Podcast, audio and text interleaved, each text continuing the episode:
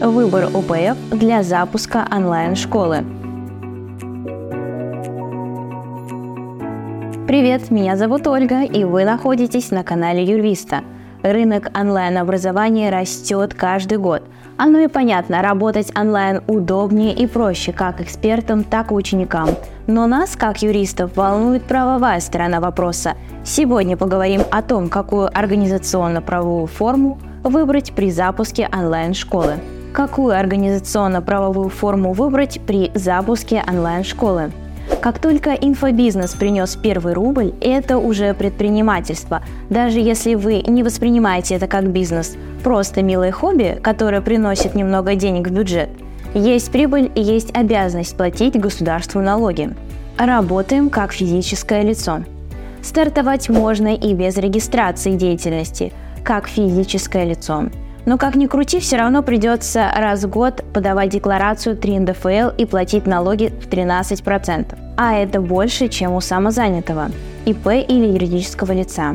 Поэтому мы рекомендуем не тянуть с регистрацией и выбрать подходящий способ. Плюс к этому, если пока работаем как физлицо, заключаем договор возмездного оказания услуг. С юрлицами всегда, а с физлицами, когда сумма сделки больше 10 тысяч рублей – и это обязательно при меньшей по соглашению сторон. Работаем в режиме самозанятости. Это специальный налоговый режим, официально называется налог на профессиональный доход. Простейшая регистрация, никаких обязательных налогов и страховых взносов. Стартовый налоговый бонус в 10 тысяч рублей – да и сами налоги минимальны – 4%, если получаем деньги от физического лица и 6% если от юридического. Есть и минусы. Онлайн-школа в режиме самозанятости не может нанимать сотрудников, перепродавать товары и должна укладываться в лимит 2,4 миллионов годового дохода. Открываем ИП. Индивидуальный предприниматель имеет право вести бизнес без регистрации юридического лица. Открыть ИП просто через личный кабинет на сайте налоговой или госуслуги. Можно применять низкую налоговую ставку в 6% и заключать трудовые договоры. А еще можно применять патентную систему налогообложения и платить один раз в год установленный государством финансовый взнос и никаких других налогов. И тут своя ложка дегтя, даже три. Первое. Обязательные платежи в социальный фонд. Зарабатываешь или нет, а поделиться с государством обязан. В 2024 году это 49 500 рублей. Вторая. Если хотим применять выгодную упрощенную систему налогообложения, доход не должен превышать 251 миллион 400 тысяч рублей. Третье. Появляется тесное отношение с ФНС, без налоговой отчетности никуда.